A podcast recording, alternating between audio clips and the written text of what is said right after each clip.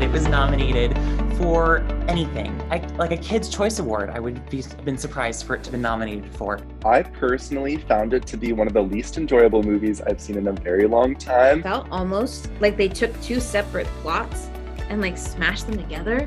Hi, I'm Claire Fogarty, podcast editor at the Daily Trojan. In today's episode of Rhythm and News, we have a special panel of arts and entertainment writers here to talk about all things 2022 Oscars.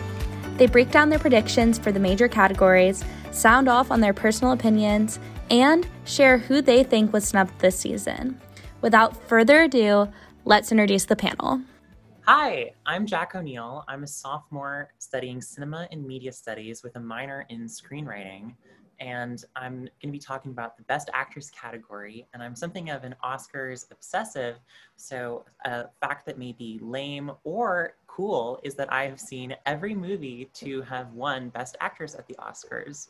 So, not to toot my own horn, but I'm a bit of an expert. Hi, everyone. Um, I'm Fitz Kane. I'm a sophomore studying journalism and cinema and media studies.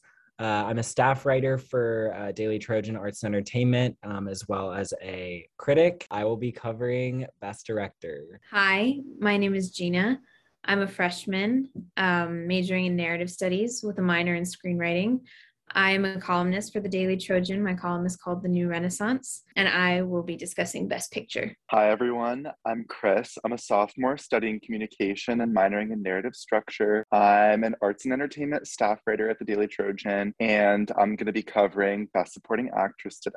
Hi, my name is Allie McCoy. I am a junior English major in emphasis on creative writing, and I have a minor in songwriting and in Italian, and I'm going to be covering Best Actor. So, so, for this year's Best Supporting Actress category, we have five nominees. We have Jessie Buckley in The Lost Daughter, Ariana DeBose in West Side Story, Judi Dench in Belfast, Kirsten Dunst in The Power of the Dog, and Aunjanue Ellis in King Richard. And Jessie plays young Leda Caruso in The Lost Daughter. Ariana is Anita. Judi Dench is Granny. Kirsten Dunst is Rose Gordon, and Aunjanue Ellis is Brandy Price, or the wife of William Richards, the mother of Venus and Serena. So we have our crop this year. Um, and to kind of start off discourse on this category, I guess, um, I will talk about who I think deserves the award the most and also who I'm going to predict is going to win. Um, out of this pool right here, I'm a little impartial to Jessie Buckley and The Lost Daughter. Not only did I think The Lost Daughter was um, extremely uncomfortable to watch in a really fascinating way, um, but I thought that Jessie Buckley, who plays a younger version of Olivia Colman's character, the protagonist, um, really kind of shows how motherhood um, is like gnawing at her psyche and like really tearing her apart um, and Jessie kind of really brings that um, like palpable tension to screen with her performance um, and just how angry and stressed she is um, really like was visceral and hit me hard when I watched the movie.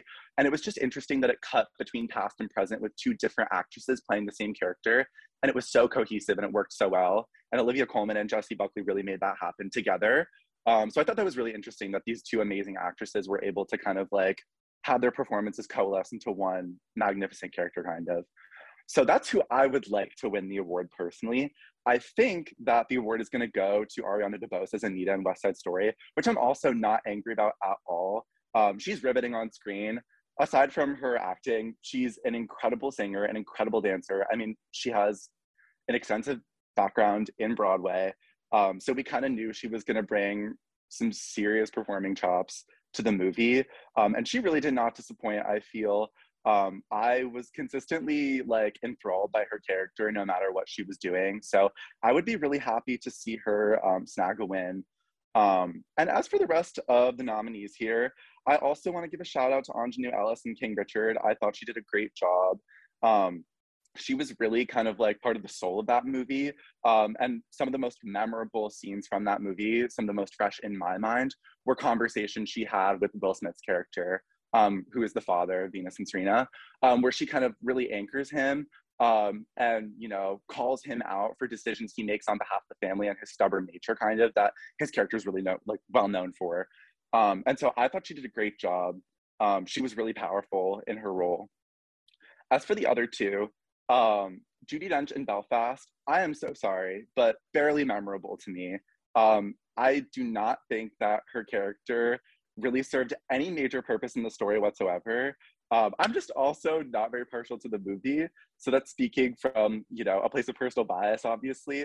But her character had minimal screen time as far as I remember, um, and she's just like a heartwarming grandmother. And I didn't really get much else from her performance, unfortunately. Um, but she was fine. Um, so that's that.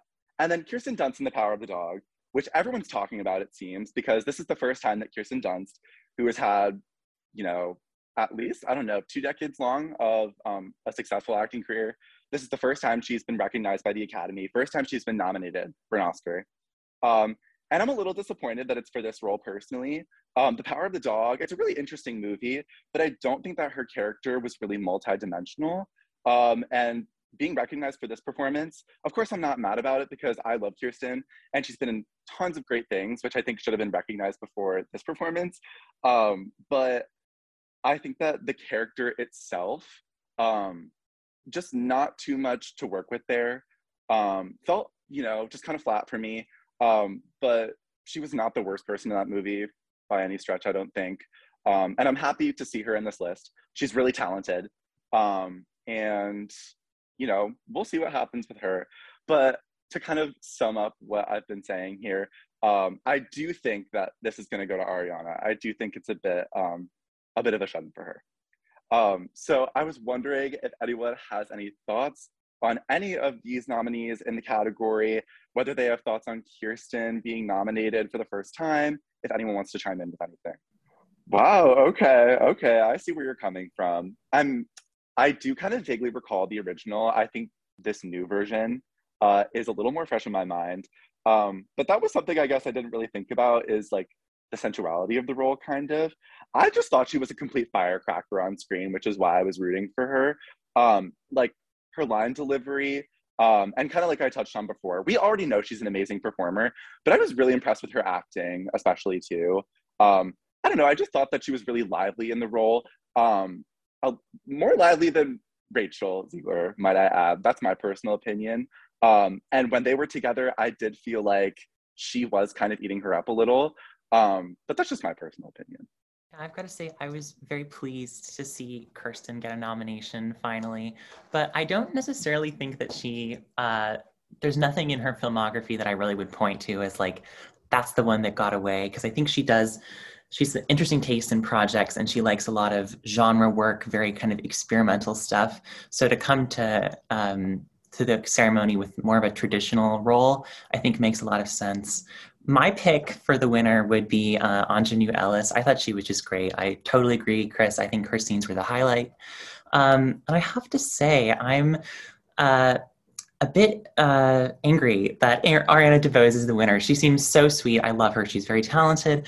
But, you know, I think it's impossible to watch the movie without thinking back to the original version and what is my opinion a far superior performance by Rita Moreno. I think Rita brought a lot of um, a very tempestuous, sensual quality to the role that made her very captivating to watch.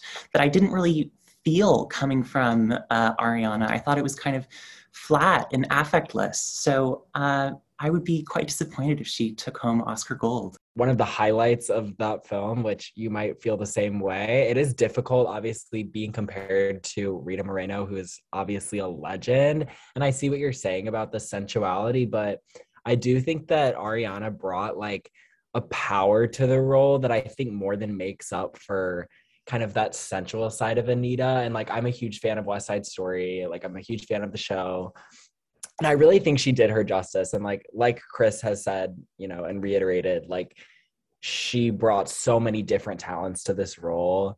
And I wouldn't be mad seeing her walk away with it. I'm gonna go back to the Kirsten Dunst uh, point. I agree. Going into Power of the Dog uh, and watching it, knowing that she was nominated for Best Supporting Actress, I was very confused as to why that happened. Um, like you said, I think there is it's it's a more shallow character that she plays. Like there's not layers to her, which is something that I was a little disappointed about. And then also, like, I feel like just that character, the way that it's written, there's really not much of an arc there. Like, whereas you look at the other characters from Power of the Dog and every, like, everything they go through and the nuance of what they go through, and she's just kind of there as this, you know, woman who's against drinking alcohol and then becomes an alcoholic. And then, like, that's it. So I don't know that was my little thing. I do not understand why this is the role that got her nominated, but here we are. Exactly. I have to agree with you again on this. And you bring up an excellent point, too, that Benedict Cumberbatch and Kodi Smit-McPhee's characters in the movie, there's so much to unpack with those two and their dynamic, especially. And Kirsten's like completely sidelined compared to them, I feel. Her, you're right, like she just doesn't have nearly as many layers as those characters do. So it is kind of a, um, like a befuddling choice a little bit, I think. Next up, we've got Best Supporting Actor. Uh, I'll start by talking about we have two performances nominated from the same movie. That doesn't happen too often nowadays at the Oscars. It was pretty common in the past, but it's more of a rarity now. So we have Kodi Smit-McPhee and uh, Jesse Plemons, both for Power of the Dog. And then filling out the rest of the lineup, we have Troy Kotsur for Coda Ciarán Hinds for Belfast, and J.K. Simmons for Being the Ricardos. And I'll say that uh, I know earlier in the Oscar race, Kodi Smit-McPhee was considered to be kind of the early favorite. And it's easy to understand why it's such a compelling character. And I think it's more complex than one might initially think viewing the film. I love seeing uh, the arc of his relationship with Benedict Cumberbatch's character, that attraction and that fear, that the, the interplay between those two, I think he plays that very well. Um, but I think I was actually more of a fan and pleasantly surprised by the performance of Jesse Plemons. I thought he brought a lot of um, sort of silent aplomb and dignity, a very restrained performance, definitely not as showy as Kodi Smit-McPhee's role, but equally impressive. And so I think he might be my pick for uh, for this ceremony, which is a bit out of left field, but I stand by it. And I think uh, we also a nomination that surprised a lot of people was J.K. Simmons for being the Ricardos. But I also quite enjoyed this nomination. He plays uh, a bit of a cantankerous character, sort of this older sitcom actor who, you know, in the first initial scenes is pretty one note, kind of grumpy, you know, given his little one liners. But I think he has a great scene with uh, Nicole Kidman's Lucille Ball uh, that's very illuminating and, and suggests like an intelligence that goes beyond uh, just sort of the the sitcom surface. And so I enjoyed this nomination, but it's it's quite uh, slight when you compare it to, let's say, his phenomenal work in uh, Whiplash. He's a previous winner after all, so it definitely pales in comparison.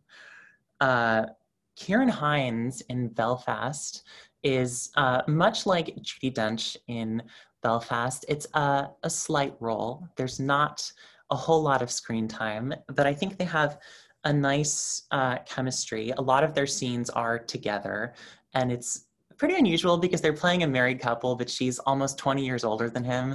And so it's a bit uh, confusing at first, but I think they play it quite well. There's a lot of affection there and um, just a nice sweetness to a film that is already admittedly very sweet to the point that some might consider it saccharine. I quite liked Belfast, but I think I might be in the minority on that one. And then uh, the front runner, the one that everyone's predicting is going to win and who's sort of unexpectedly swept a lot of the precursor awards is Troy Kotsur in Coda. Now, I am really not a fan of Coda.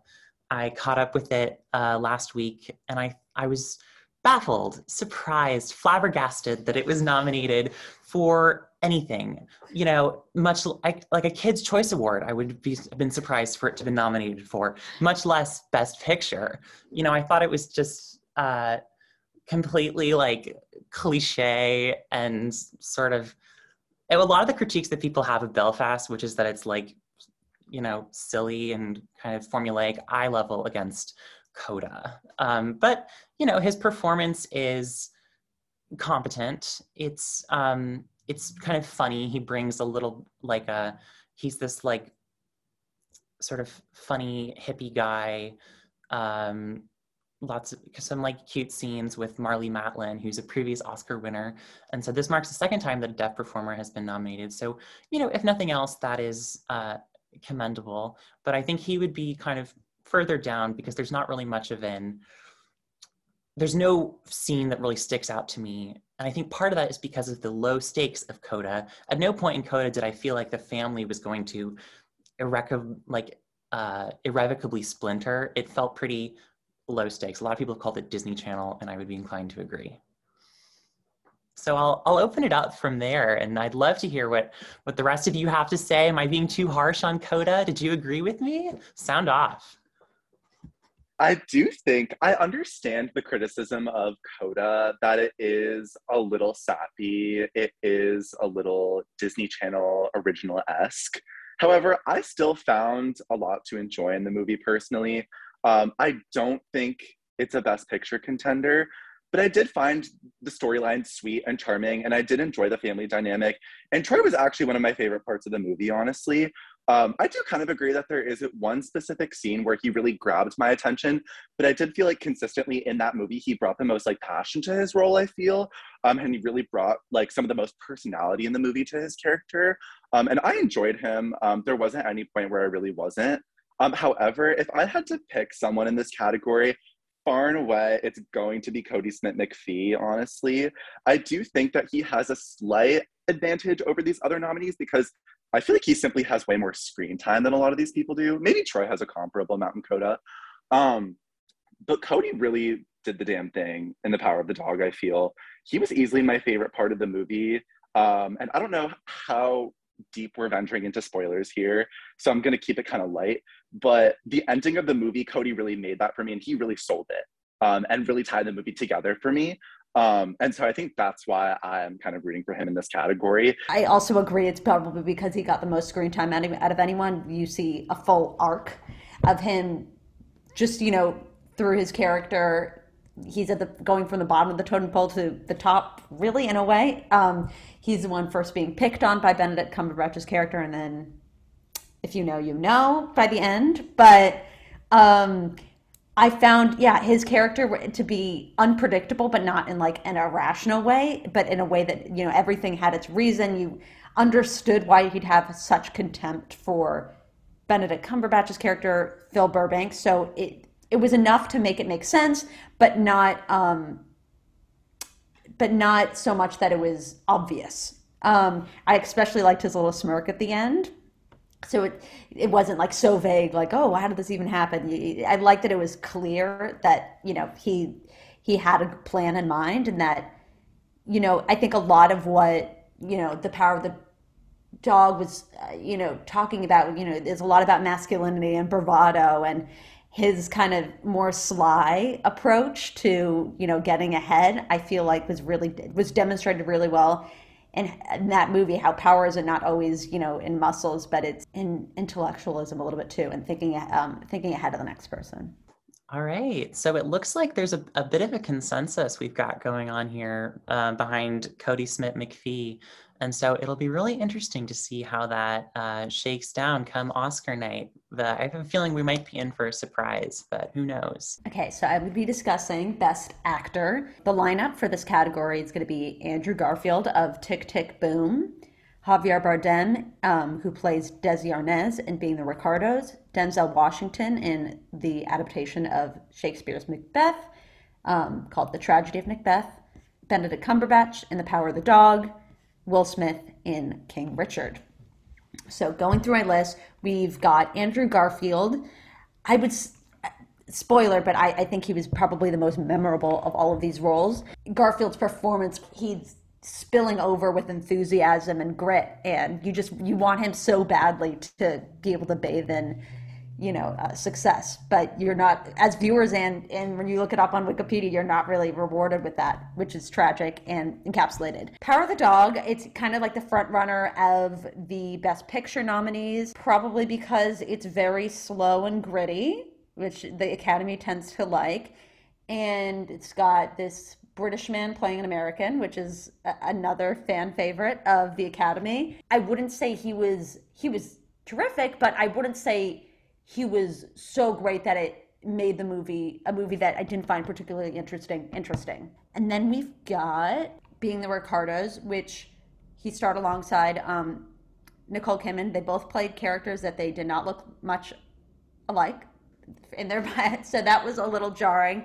But you know, Javier Bardem's just the tenor of his voice is so gripping, and you know, although they didn't look the part, look you know, the, this chemistry of their contentious relationship was really evident. Though the movie, I in and of itself felt slow, which helped, which didn't doesn't help Javier Bardem's case because I feel like if it was a different movie about Lucille Ball and Desi Arnaz, it could have been much better because he played the hell out of that role. I just don't think, you know, he was uh, for a lot of the movie he was playing himself, but 20 years younger. It just like it didn't. It was a little bit of an uncanny valley thing where you're kind of like, this is Desi Arnaz, but he doesn't really look like Desi Arnaz, and he's supposed to be 20 here, but he obviously looks 50. So it, it there was a lot of mental hoops I had to jump. I don't think he got quite there with convincing me all the way. Though I think he did probably as best as he could have given the situation. Will Smith, King Richard. I think this is probably one of Will Smith's best performances um, and his best job at impersonating someone else, especially in comparison to his character in Concussion. Um, he this is where he nails the accent and that vigor that he had. That was pretty real to his character. The parts that even seemed over the top probably were understated. He was very, very, very, very, very, very demanding as a father and as a coach to the point where you know, you almost feel some pity for Serena and Venus, but it did work. So there's this conflict of interest there. And his character, you know, at the end of the day, they are romanticizing his characters because his plans did work out. But there's also the flip side of what if these girls just, you know, kind of had like a psychiatric break or something like that and it didn't work out? That could be a completely different story and it also it could have happened considering how hard he was on them. Moving on with my hot take about Denzel. Um, this will be quick. I'm glad we're able to. We're in a space where it's, we're free to roast. He was giving drunk grandpa. I I watched the film earlier and there was the whole point of everyone of Frances McDormand, his character being casted older than you know a typical um, Macbeth and Lady Macbeth would be casted, but it felt like a stretch with I think it just this feels a little bit more oh Denzel Washington's a legend we're just gonna give him this because he was in a Shakespeare adaptation it it didn't feel like it while he wasn't bad I would say his posture and his demeanor did not exactly convince me of some sort of you know really um, bloodthirsty power hungry king I didn't really get that. He seemed a little more, a little too relaxed, a little bit, a little goofy. There's this theme of the Oscars and a debate of whether, you know, you have these actors and should you nominate, should the actor get an award considering their collective work or should they get an, or, or should that, it should every performance be treated as a performance on its own? So for example, someone like in years past, Leonardo DiCaprio, a lot of people would say maybe The Revenant wasn't his best work, but he got the award because of his collective work being in films for so many years. And there are definitely people in this category, like Will Smith, who have you know a huge collective work but had never won an Oscar. It, would this, if he won this, would this be more of a collective work win or more of a win on its as a standalone? So, in response to your question, I definitely feel like in order to make it a play a fair playing field, like the Academy should look at the given the performance that's nominated, but it's not like the Oscars are always fair. Like, yeah, like I agree that that's not always the case. Um, but that's my opinion. I am also a huge fan of Tick Tick Boom. I think that it possibly deserves more recognition. Maybe it's not really an Oscars movie, and I'm okay with that, but I loved that movie. I think Andrew Garfield did an amazing job. I think he showed talents that people did not know he had. At the same time, I would not campaign for him to win this this award because it's a role that he feels equipped to play. It feels not that distant from every other role he's played, really. Um, not that he did anything wrong, but it's just not a a best actor award for or, a winning performance for me. I think I think that he has more in his future, hopefully, um, that that maybe would be more deserving of that. If I'm gonna be honest here, I do think it's gonna be Will Smith. Uh, I think Benedict has a strong shot too. And personally, um, I haven't seen Tick Tick Boom in this category, but I would love to see it go to Benedict. Um, I did think, again, he was one of the highlights of The Power of the Dog. Um, but Will Smith's role in King Richard, I mean, he has a lot of screen time, he has a lot of presence, he's kind of pivotal in the story. It's a biopic about him. Um, and I do think that in terms of Will Smith's filmography, um, it is kind of like a landmark role for him. And he brings a lot of character to it. Um, but it didn't strike me as much as Benedict's, honestly. I agree with what everyone said about Cumberbatch. Um, I agree. I think personally it's either gonna go to Benedict Cumberbatch or Will Smith. Um, I also didn't see Tick Tick Boom, but between Benedict Cumberbatch and Will Smith, I think they play different characters. Like Benedict Cumberbatch, his um like the brilliance of his performances through the nuance of it in the movements in the you know the eye contact and whatnot, like the physicality of it. Whereas Will Smith, he did show a lot of the character arc through the dialogue and through kind of the verbal expression of exactly how he thought things through. So that's two very different ways, I think, for them to act. But um, I, I do, I agree. I think it's going to be one of those two. All right. Um, so we've got Best Actress. Uh, and I think this is a wonderful crop of nominations. So I'll just read through these. We've got Nicole Kidman in Being the Ricardos, Penelope Cruz in Parallel Mothers, Jessica Chastain for The Eyes of Tammy Faye, Kristen Stewart in Spencer, and Olivia Colman for The Lost Daughter. And something that I, I love and appreciate about this lineup is that it's um, a really distinguished crop of actresses who are all uh, pretty famous and recognized in the industry. And so I definitely am kind of queening out a little bit, seeing so many familiar faces that I love so much. Um, we've got three winners, in fact, three previous winners, so it's it's quite the stacked lineup. Uh, I'll start off by talking about our front runner, the woman who uh, is sort of poised, you know, to win it all um, is so that's Jessica Chastain in The Eyes of Tammy Faye. And so uh, the Academy always loves a good transformation. They love prosthetics, makeup, wigs, especially they love accent work, doing a voice. And I think we have all of that to you know to the max in this performance and so to that point i think it's definitely gotten a lot of attention because of the almost clownish character of Tammy Faye. But to Jessica's credit, I think she does a wonderful job infusing this character that could have very easily been become a caricature with a lot of uh, humanity and sensitivity. I think the performance is much better than the film itself. Um, Jessica Chastain also has a an overdue narrative, which is something that the Oscars love. Like we were talking about, like the sort of Leonardo DiCaprio phenomenon. She's been nominated twice before, um, you know, and people really thought back in 2012 with Silver Linings Playbook that she was gonna win. It was either gonna be her or Jennifer Lawrence, and obviously she lost out. So I think this is a great opportunity for her to to kind of redeem it.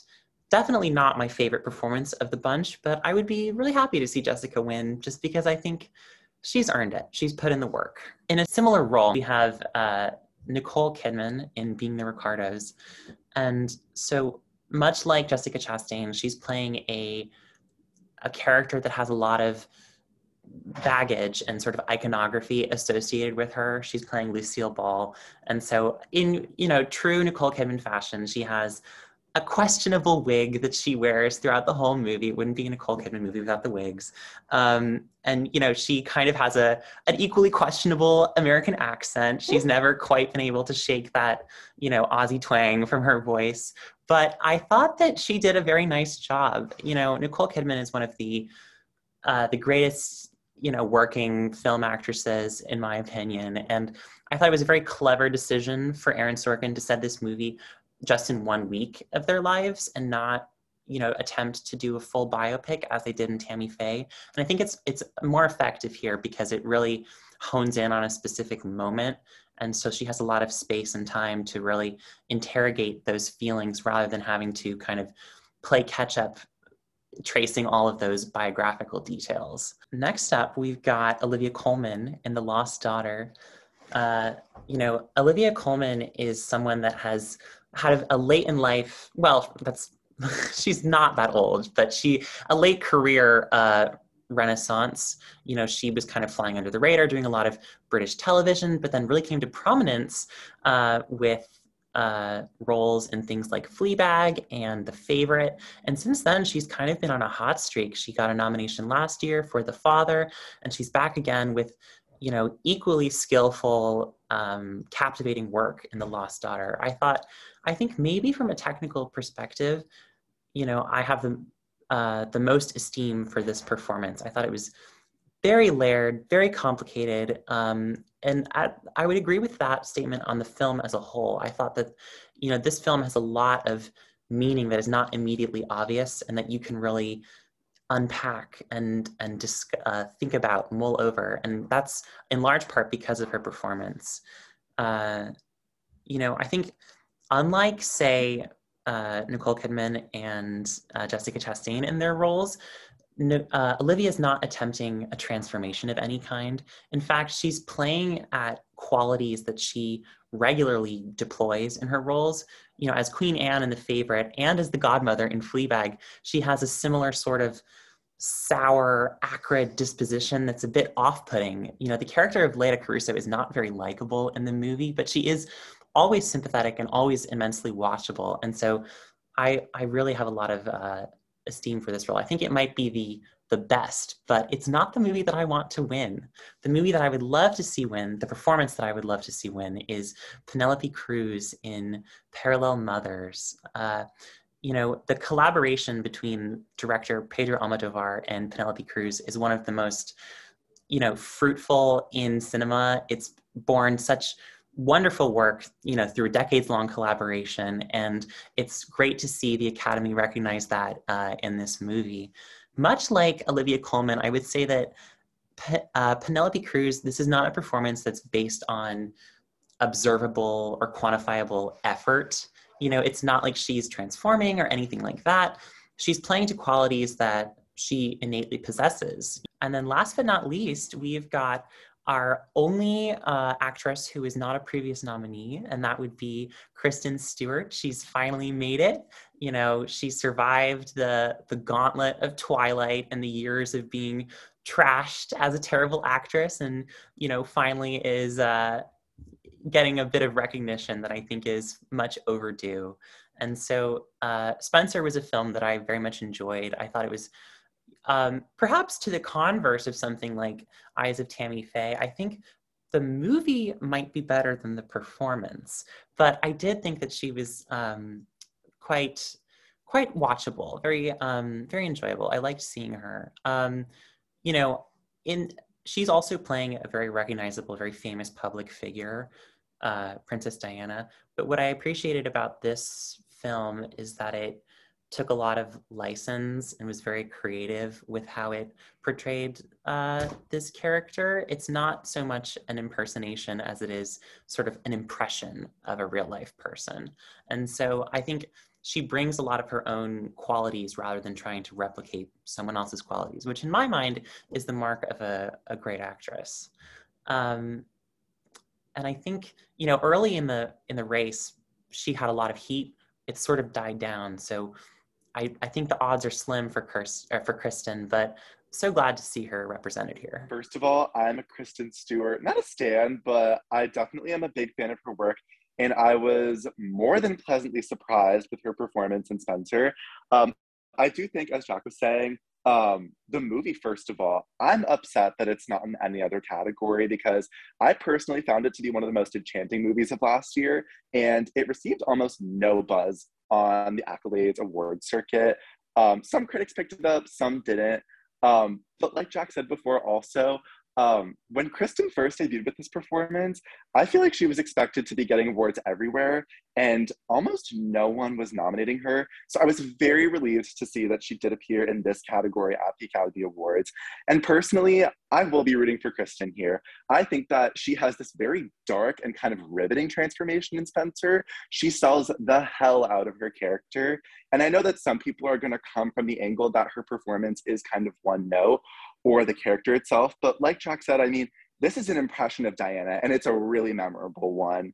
I agree. Kristen Stewart was incredible. I love Spencer. Um, personally, and we will get to this in a minute, I don't understand why Spencer was not nominated for Best Picture when certain films were nominated for Best Picture, but uh, more on that later. Um, I personally would love to see Olivia Colman win. Again, with the whole uh, character like being written for her i think it's very interesting how her character is there there's not like a huge arc to it. Like certain characters i feel like when they have very clear high points very clear low points it's easier for the actor to like show his or her skill because of that disparity. But uh, her character felt kind of the same throughout and still for me as a viewer to feel a layeredness to her performance that's what really struck me. I was like, okay, that's how you can see, in my opinion, that she's an amazing actress. Okay, so um, I guess it's time to move on to best directing, which is the category that I will be um, commenting on. So I will try not to take too long on this um, because I do kind of think of best directing kind of as like best picture light. Like maybe that's bad, but I feel like it's hard to quantify you know when you're watching a film it's hard to say like this or that was um you know the doing of the director because the director has their hands in every part of a film. But that being said um you know i i did uh make some notes on all of these films um and kind of what i thought about their directing. So um I'll start with Belfast because I really just don't have anything to say. Um, you know, a lot of people were impressed with Kenneth Branagh's directing, um, saying this was like some of his best work. Um, I just like really have nothing to say about like his directorial style. I mean, it was in black and white, like good for them.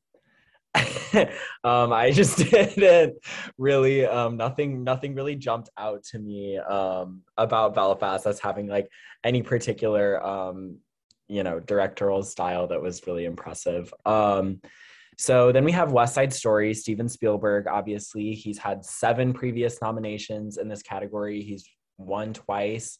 Um, and I was happy with what he did with West Side Story. You know, I'm very familiar with the show, the original movie. Um, I wasn't overly angered by any changes he made, so props to him on that front. Um, and I will say that he did kind of lend this very grand feeling to West Side Story, which it needs to have. Like it's a huge story. Like there's so much spectacle. Um, and I think his directing did kind of bring that in. But what I will say again is it, it kind of just watched as like like when I watched it, I was like, okay, cool. This is just like a big blockbuster.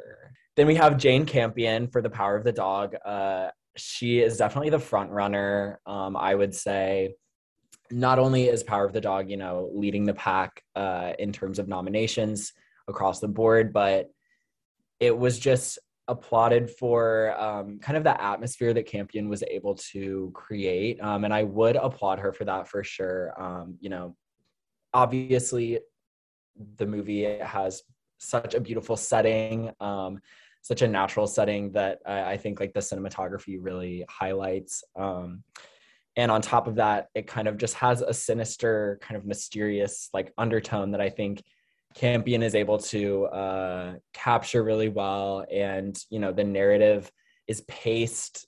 You know, so, some people were unhappy with how I guess slow it was, but I found that the pacing was really effective, and um, obviously you get uh, quite a bit of shock value at the end. That I think that she just handled that pacing um, near perfectly. So I would not be unhappy to see Jane Campion walking away with it.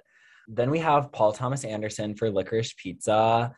So Licorice Pizza was not my favorite movie, but I honestly think that Paul Thomas Anderson would be my pick for this category just because I feel like you you watch licorice pizza and it's very easy to say like this is a paul thomas anderson film. I feel like it has such a distinct style. Um it's so much fun.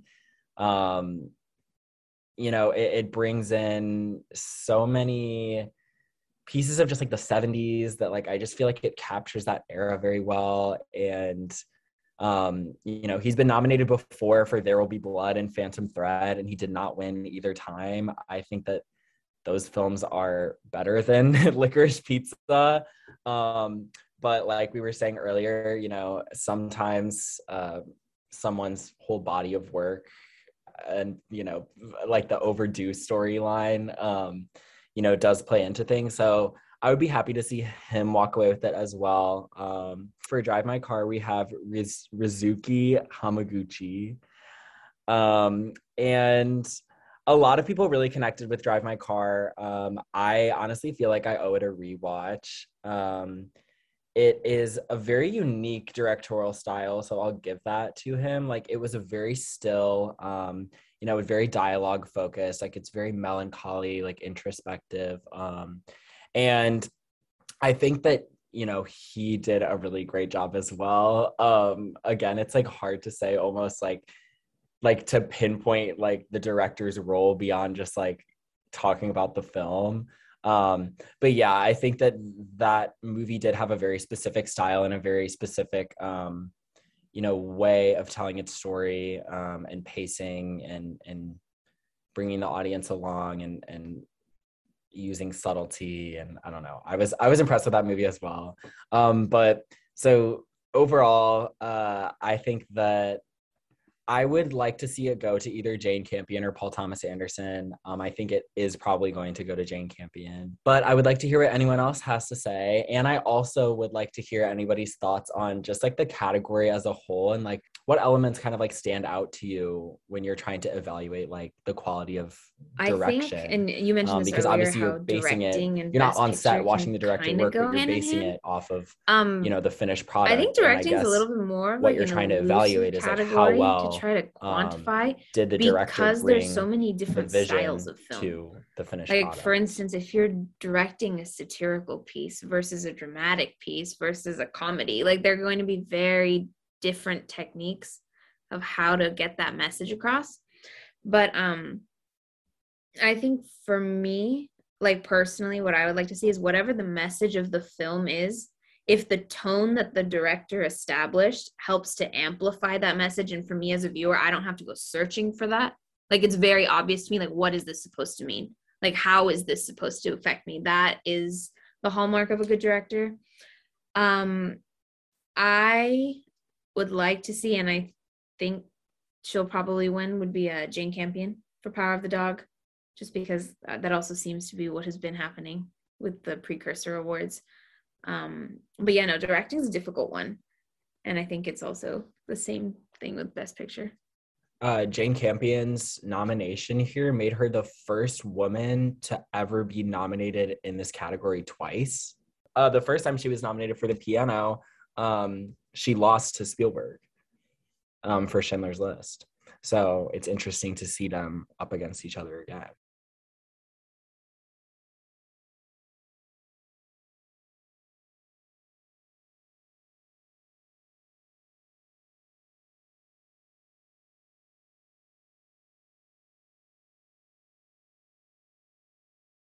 Yeah, I would agree. I think it's really difficult to sort of extricate best director from best picture they are kind of linked uh, and it's it's like exceedingly unusual for a movie to win best picture without having first a best director nomination. And so I think that might inform some of our discussion later on. Um, yeah, I'm, I'm definitely uh, on Jane Campion, uh, you know, rooting for that. And I think she's such, um, she's not really a Hollywood insider. You know, she had tremendous success with the piano, you know, nearly 30 years ago. And what I love so much about that movie and what's also, you know, apparent in Power of the Dog is this like wonderfully unexpected subtle like understanding of sexuality and the relationship between sexuality and power and i think those themes that are kind of recurrent in her work are really finely tuned here in power of the dog. So for best picture this year we have 10 nominees which i don't think has ever happened before. But we have the power of the dog nightmare alley don't look up coda Dune, King Richard, Drive My Car, Belfast, West Side Story, and Licorice Pizza. I do not understand how Coda, Don't Look Up, and Licorice Pizza made it into this running, especially when we also had um, Spencer, House of Gucci, and uh, The Lost Daughter not get nominated at all for Best Picture. So that was a little puzzling to me. But of the nominees, Personally, I would love to see King Richard win. I don't think that's going to happen, but I don't know. I might be a little biased because I come from a tennis family, but um, I think overall, it was a very cohesive story. I mean, obviously, it's a very inspirational story. It's a true story, which makes it all the more compelling as a viewer. And then the acting performances by all the actors were phenomenal, very on point. The cinematography was beautiful. Like, it was just a very well-rounded film um and it wasn't too difficult to follow. So like as a viewer i got that sense of you know i can enjoy watching this movie without having to do too much thinking. And at the same time it has that emotional uplifting element to it. Realistically i think the power of the dog will probably win. Um that or belfast because that those two at the critics choice awards especially were getting like all the all the buzz. I think my biggest thing that I wanted to talk about though for this category is the fact that there are 10 nominations. Like on the one hand, I can see that you know, it gives way for okay, some of these films that maybe wouldn't have gotten recognition got a chance to be recognized. But on the other hand, based on the list that were nominated, they're so different. Like there's such different genres. Like for example, you have Don't Look Up and then The Power of the Dog right next to each other. Like is that even comparable you know? So i was just wondering what you guys thought on that. Yeah i agree. There's definitely way too many especially at the in my opinion and i think my opinion is shared that as far as films go right now we're kind of at a dip as far as quality goes. We're definitely in a TV era, so this wouldn't maybe you know in another time this would have been a great opportunity to have expand the category, but this is definitely not it. It it, it, it feels overindulgent at this point because it's just like okay, we're just doing every movie that was big this year, except not really because we're not going box office. We're just going so every movie by a famous director, and that was you know artsy in a specific kind of way, and yeah, it just felt like it feels less like a oh like you know let's be more inclusive and more like wanting to appease more people. Yeah, I want to second that. Um, it definitely feels like a weak crop this year in general. Um, I just recently was looking back at like other other years, like just a list of the best picture nominees, and just like nothing on this list is really like a movie that I love, quite honestly. Like there are ones that I liked better than others, but I don't know. Um I would say I would agree Power of the Dog probably has the best shot, which we've been saying a lot. Um I wouldn't be mad about it. Um I want to say cuz we haven't gotten to comment on this movie at all this whole podcast. I did not like Nightmare Alley at all. I'm a huge fan of Guillermo del Toro. I thought this was way weaker than the other movies I'd seen from him. It was just so like it was like boring and like obvious and I felt like it was predictable. It didn't really have anything to say. I was like I was disappointed that that was even nominated. Um yeah, but I don't know. I, of my favorite of the bunch is probably West Side Story, but a lot of that probably has to do with the fact that I just love West Side Story, um, and maybe not even this particular adaptation. So, yeah, I am quite honestly left feeling a little just indifferent. No, I totally agree with you. And then um, on the Nightmare Alley point, also, uh, my friend and I we watched that together, and we said it felt almost like they took two separate plots and like smashed them together. Like that last half of the movie, I don't know what happened. Like I it was predictable.